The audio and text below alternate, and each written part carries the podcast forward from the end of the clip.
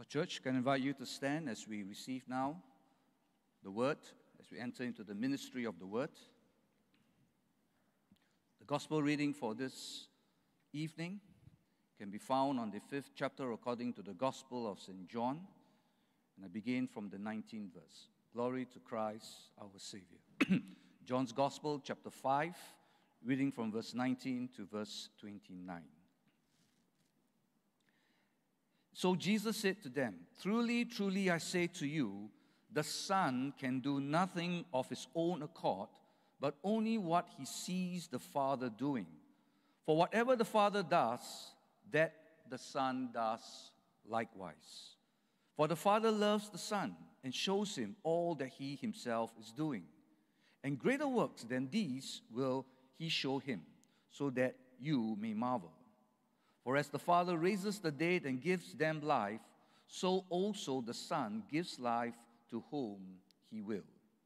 For the Father judges no one, but has given all judgment to the Son, that all may honor the Son just as they honor the Father. Whoever does not honor the Son does not honor the Father who sent him. Truly, truly, I say to you, whoever hears my word and believes in him who sent me has eternal life. He does not come into judgment, but has passed from death to life. This is the gospel of Christ. Praise to Christ our Lord. Amen. I invite you to join me as we bow heads in prayer.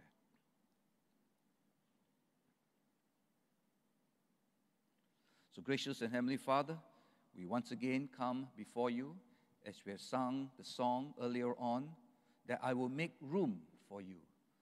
So, in this short period of time, Father, we come before you and ask of you, Lord, that you will be in our midst.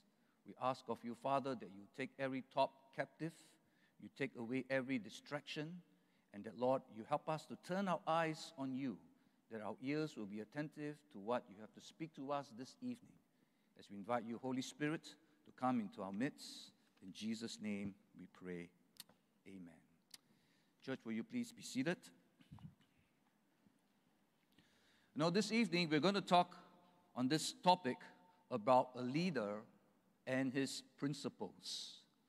Now, the importance of this subject is clearly demonstrated by David in our two passages that we want to focus on this evening in 1 Samuel chapter 24 and 26.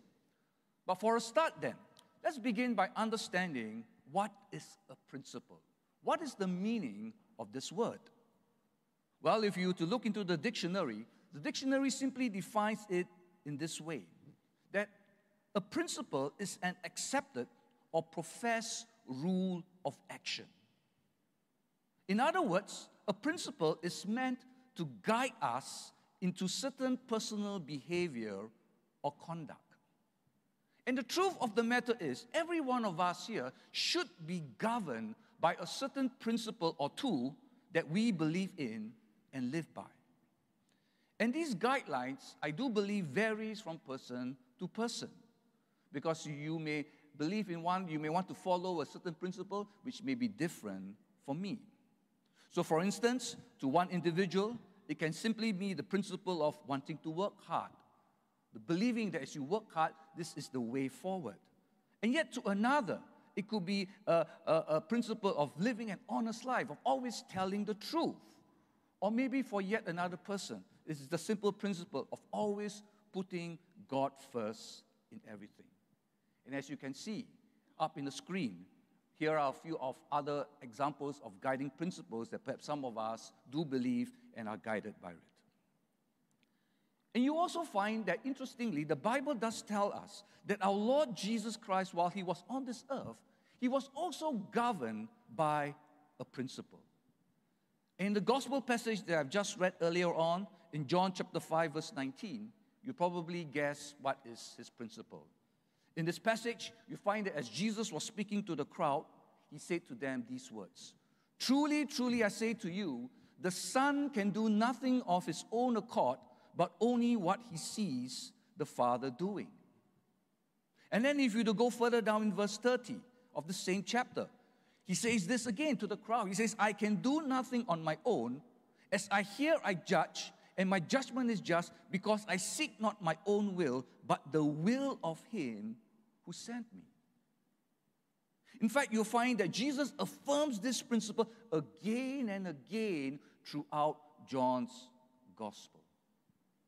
So, what was Jesus' guiding principle in life? Well, it is simply this that he, it was simply for him to be submissive, to be obedient to his Father in heaven. So, if Jesus himself had a guiding principle to guide him, the question, I guess, for us is this as leaders, as Christians, as disciples of Christ, do we live by a principle that you strictly hold on to? And today, if you do not have any, then perhaps at the end of this sermon, you may ponder and determine the importance of being led by one. And today, as we reference into our two passages in 1 Samuel 24 and 26, we see now this one principle which David constantly stood firmly on. That in the face of the many pressures and the encounter that he encountered, he would not abandon, but he would cling tightly to this one principle. And eventually you find that it is this principle that produced unity and stability later on in David's reign as king. So, what was his guiding principle? Well, David summed it up in Psalm 105, verse 15, where he says this Touch not my anointed ones, do my prophets no harm. It was simply his refusal to harm, to bring down, to condemn, to say anything bad of whom he believed that God has chosen as king. And again, you'll find that in these two chapters, you find five times, five times, how he held on to this principle in the face of many challenges. You see, although David knew that he was in line to be the next king of Israel, yet he would not stoop to violence to strike down whom the Lord has anointed. And as we unpack our passages today, we will encounter the five incidents and how he remained true to his principle and how he lived up to what he dearly holds on to. And so, to begin, the first episode occurred here in the wilderness of Engedi. So, if you have your Bibles, can I invite you to turn with me as we look into this story to 1 Samuel 24, and we're going to read the whole chapter, whole from verse 1 to verse 12.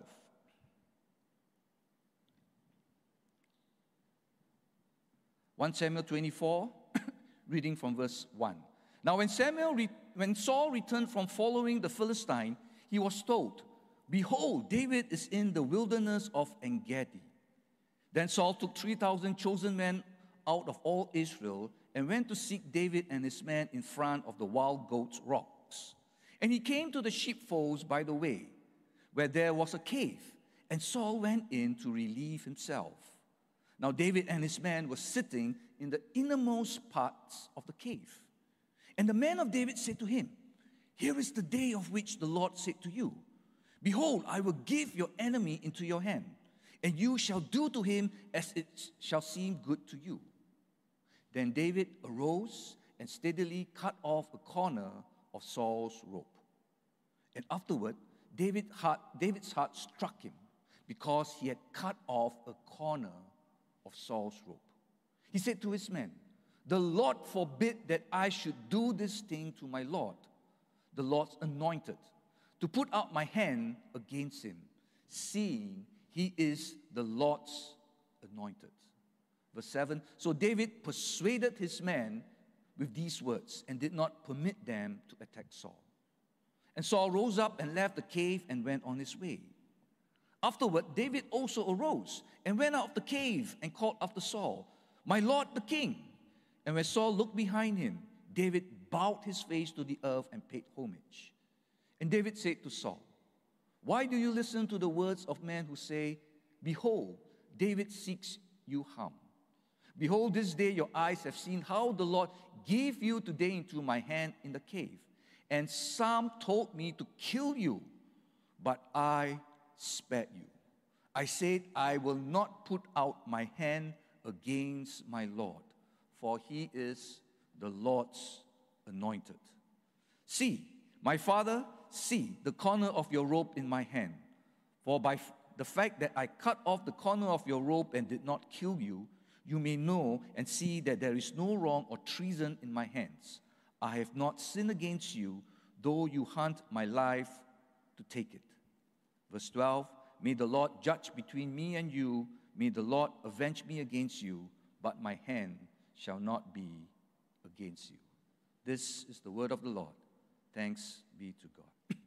so, apparently, here, as you have read in the passage, you find that David had been using a network of caves in the hillside to store, number one, his supplies, and number two, to hide his men from the clutches of King Saul. And we know that the king, despite his campaign against the Philistine, Saul was still relentlessly pursuing David. And this time we are told in verse 2 that he took with him 3,000 troops in this particular quest. Now, it so happened, the, the passage tells us that along the way, Saul happened, you know, to wanted to relieve himself, and so he went into this cave. But unknown to him, David and his men were hidden deep in the same, very same cave. And from the dark recesses at the back, the king was in full view of David and his men. But Saul could not see them. And for David's men, these outlaws, you know, for them this was like a dream come true. It was a golden opportunity not to be missed sensing that this was the chance, you know, to finally get rid of Saul and to establish this new rule because his, his men knew that, that Samuel had anointed David as the next king and wanting to put David in power, his men immediately concluded this. They told David, he says, Here is the day which the Lord said to you, Behold, I will give your enemy into your hand, and you shall do to him as it shall seem good to you. In other words, David's men told David, Now's the opportunity. Take the chance. Go and kill Saul, and you know, all our problems will be solved, and you will be the next king of Israel. So, what did David do? we are told that David took his sword, he crept forward with great stealth towards the unsuspecting Saul. But then he did something that was kind of, you know, caused his men to be dumbfounded. Because here was David. Instead of cutting off the head of Saul, David merely snipped off a piece of Saul's rope. and the reason is very simple. The reason, as David revealed in verse 5, was this. We are told in verse 5 that David was conscience stricken. And so, upon returning to his men, he explained to them in verse 6 The Lord forbid that I should do this thing to my Lord, the Lord's anointed, to put my hand out against him, seeing he is the Lord's anointed. You see, David's principle was there for us to see. Yes, David, Saul was the anointed king. Yes, Saul was not a good king. Yes, David himself was anointed as the next king. But as long as Saul was alive, David said to himself, The opportunity may be there, but I will not do anything to harm God's anointed Saul as long as he's alive. So to David, he did not use opportunity to replace his principle. Yes, this man may argue that the opportunity present was evidence of God's direction, and therefore it is a valid reason for putting aside his principle. But David taught otherwise. For him, if principle and opportunity clash, then his principle must remain strong. We see next that the strong backing of popular support also did not cause David to be unwavering in his principle. And what we can pick from David here as a leader in this following section from verses 8 to 11 is that here was someone who, who, who did not subscribe to this type of a leadership, you know, in wanting to find out what the people want and then saying to himself, okay, if this is what you want, I will follow you and I will lead you to it. That's not what a leader should be like. In other words, he did not say to himself, I'm your leader, I will follow you what you want me to do. A leader does not follow his people, a leader leads. And normally you find that the strong voices of 600 loyal men that he has garnered together, these 600 voices would be loud enough to go and challenge your beliefs. But you find here that despite the popular support that David had, he still wasn't swayed in his principle. Yes, again, it may seem the right thing to remove Saul from power after all the bad that he had done, because as king, well, he was not governing the, the nation very well. Remember, there were raiders going on the different countryside, but instead of protecting his own countrymen, Saul was more preoccupied with wanting to chase David. And we also, if you remember, he killed innocent people. He killed the entire priest of Nob. So this was the logical reason. Popular support saying that you must do this. But yet we find for David, obedience to God was far more crucial than popular voices. In fact, you find out, as pointed out, he rather used non-violent tactics as he tried reasoning, as he tried communicating with Saul as a means to talk things over. And so you find that after allowing Saul to leave the cave, he confronted the king verbally. And for the second time, we find David uttering out his principle in verse 10. He says, Some told me to kill you, but I spared you, for I will not put my hand against my Lord, for he is the Lord's anointed. And the logic for David's principle really lies in verse 12, where he remarked these words May the Lord judge between me and you. May the Lord avenge me against you, but my hand shall not be against you. So, yes, Saul may have been David's thorn in the flesh, but he will not retaliate. Why? Because David knew that God will be his vindicator. And in one of his many Psalms, in Psalm 26, he writes this He says, Vindicate me, O Lord, for I walk in my integrity and have entrusted the Lord without wavering. Then again, in another Psalm, in Psalm 54, verse 1, where it was mentioned last week at his betrayal by the Ziphites, who informed Saul of his whereabouts, David penned down these words. He says, O God, save me by your name and vindicate me by your might. So you see, this non-violent act apparently worked. As we found out that both David and Saul, they temporarily reconciled. Saul recognized the graciousness of David's for sparing his life. And in shame, we are told that he called off the manhunt. But as we come now to 1 Samuel chapter 26, we discover now that Saul's penitence was short lived. Why? Because we are told that he returned back to his old ways of hunting down David yet again.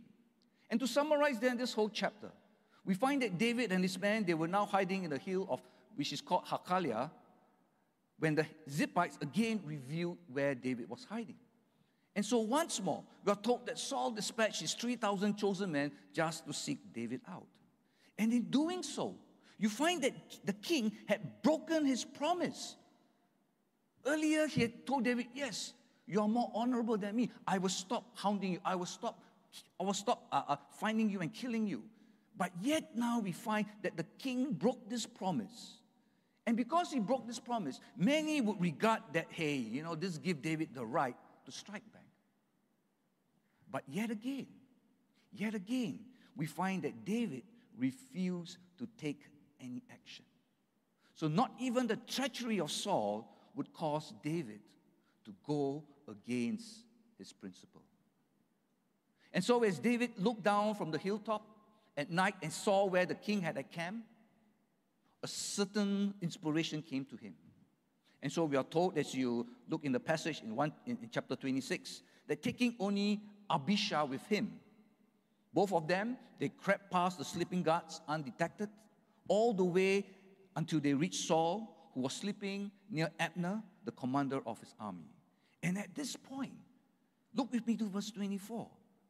At this point, we are told that Abishai justified to David. When they both came to Saul, Abishai felt that, hey, again, the opportunity is there. Why don't you strike down Saul and you can be king? And so he told David, God has given your enemy into your hands this day, in verse 8. And then he pleaded to David, Now please let me pin him to the earth with this one stroke of the spear, and I will not strike twice. You see, here then is that fourth incident where David refused to allow himself to violate his principle. Knowing that his master will not strike the Lord's anointed and stain his hand, because David had mentioned this to his men already a few times. Abishai was now volunteering to say, I will do the dirty work for you. You know, you don't have to do this work. You say you won't strike down the king's anointed, uh, the Lord's anointed. I will do it for you. I will do it for you. And this offer to voluntarily spear Saul on David's behalf put David in yet into another temptation. You see, as mentioned, if David was unwilling to strike down Saul, this man Abishai was willing to do so, and he was willing to take the blame. You see, he clearly understood the political uh, risk at stake. He knew that the future king need not soil his hand in this whole affair. So he told David, You just say the word, and the assassination will be complete, and you have nothing to be blamed. You are not to be blamed. I would take the full responsibility. It was tempting. I think many of us would probably be in David's situation and say, Yeah, why not? You know, I'm, I'm exalted of all this blame. You know, he, he, he, he would do it on my behalf. It's okay. But look what David did. We are told that this generous offer was rejected. Why? Because David knew. David knew that he could not turn his head away, even though that he would not be implicated. He knew because the fact that he knew of Abishai's plan. And if David did nothing to prevent him from doing so, David would have been equally guilty of Saul's death. Unlike Pontius Pilate at Jesus' trial, David would not take a basin and wash his hands, saying, Okay, go ahead, you do it. I will be innocent of this act. No. David remained true to his principle. In verse 9, we are told that he even reprimanded, he scolded, he told of Abishai. He says this For who can put out his hand against the Lord's anointed and be guiltless? And he continues on in verse 10 and 11. He again stressed that as the Lord lives, the Lord will strike him, or his day will come to die, or he will go down into battle and perish. But the Lord forbid that I should put out my hand against the Lord's anointed. And so, convinced of this, David contented with taking only Saul's spear and jar, and as a way of starting talks with Saul once again. So, David's principle versus opportunity. David's principle against popular support.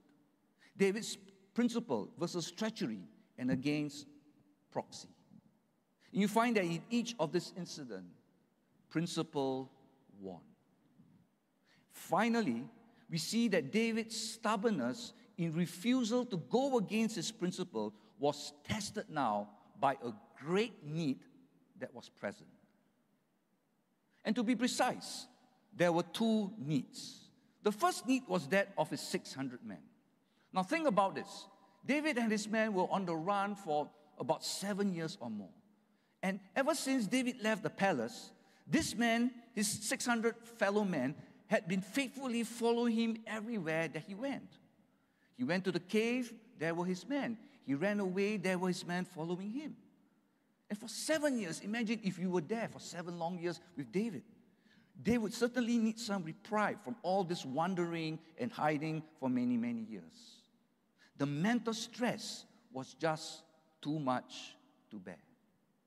Furthermore, don't talk about the fatigue, you know, and the weariness. All this could have taken the toll on their lives. I mean, just for us, already we are into this COVID for two years, and many of us are feeling the strain, isn't it? But here was David Man, running away, being weariness with all this situation that came upon him for seven long years. So there was this need for this man to get a reprieve. Besides these needs, you find that the nation was also in need as well. The nation of Israel was in turmoil. There was too much fighting and there was neglect in the land. The country needed a new change, a new leader, a new government, as the reign of Saul was causing great distress all around. We find that the people were harassed unjustly, the country was administered poorly, and the enemies were constantly threatening its borders. And so we can argue for David and not fault him if he put aside his principle due to this cause. But once again, we find that David, despite the desire for a reformation, it took second place to David's guiding principle. So, the five incidents as to how David believed and lived out this principle. But I guess the question for us is this What was the validity of David's principle? Why did he so stick to this principle and hung on so tightly? well, you find that this principle of David's loyalty to God's anointed leader is a strong reminder as well as a lesson for us that God is the ultimate controller of events. You see, you search throughout the Bibles, you will find that many men of God will also echo this same thought. Let's look at the prophet Daniel.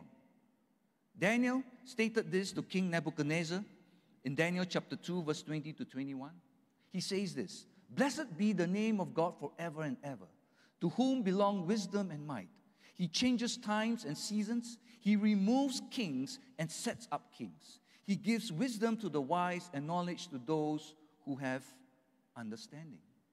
So David was, Daniel was a man who realized that even though he was in exile, even though the nation was in, in, in, in under, under enemy's control, Daniel knew that God was always in control, that everything is under God's hand. We move to the New Testament and we find that the Apostle Paul also echoes the same concept. In his letter to the Romans, in Romans chapter 3, verse 1, he says this Let every person be subject to the governing authorities, for there's no authority except from God. And those that exist have been instituted by God. So if God anoints this person as a leader, our role is to accept it. We have need not rebel, we need not do anything but just to accept it. Even Jesus hinted this at his trial. He told Pilate in John chapter 19, verse 11, he told Pilate that you have no authority over me unless it had been given to you from above. So you see, David based his principle on this conviction that runs throughout the Bible that God is sovereign and that God ultimately controls history. God is in control of everything. And because of this, though the situation may seem bad, we only need to just trust in Him. Just like David, David did not eliminate Saul, but he just needs to show that willingness to submit to what God needs to do. You find that David did not grumble, David did not complain, David did not incite a rebellion, as many of us probably would have done, as seen in David's men. Instead, we find that David res- resisted this idea, and in fact, he refused to entertain such thoughts.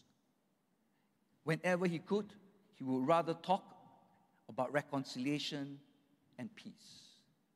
And so we find, as we close this ending part of this uh, chapter, chapter 26, we find that in the morning, after taking Saul's equipment, we are told that he stand on the top of the hill and he once again confronted Saul with his innocence and forced a second time the king to confess his guilt. Now, you must say that this David sticking to his conviction did not come easy for him. His men will question him. Some may even doubt his leadership. But the important thing is this because of his stance on this principle, it ultimately became a binding force to the nation. You see, he wanted to win, not antagonize the tribe of Benjamin, who had given Israel the first king. And if he had gone and followed what his man suggested to him and killed David when the opportunity came, what would the tribe think? If one of their own people, you know, from another tribe have assassinated uh, uh, someone from their own tribe and took over the country. It will not look good on, on, on David. It will only cause further chaos, leading to an ugly civil war. And so, in closing, then, we learn of this importance of living by a principle to guide us. And as leaders, may the Lord enable you and I to find one that we can believe in and let that principle govern our very life.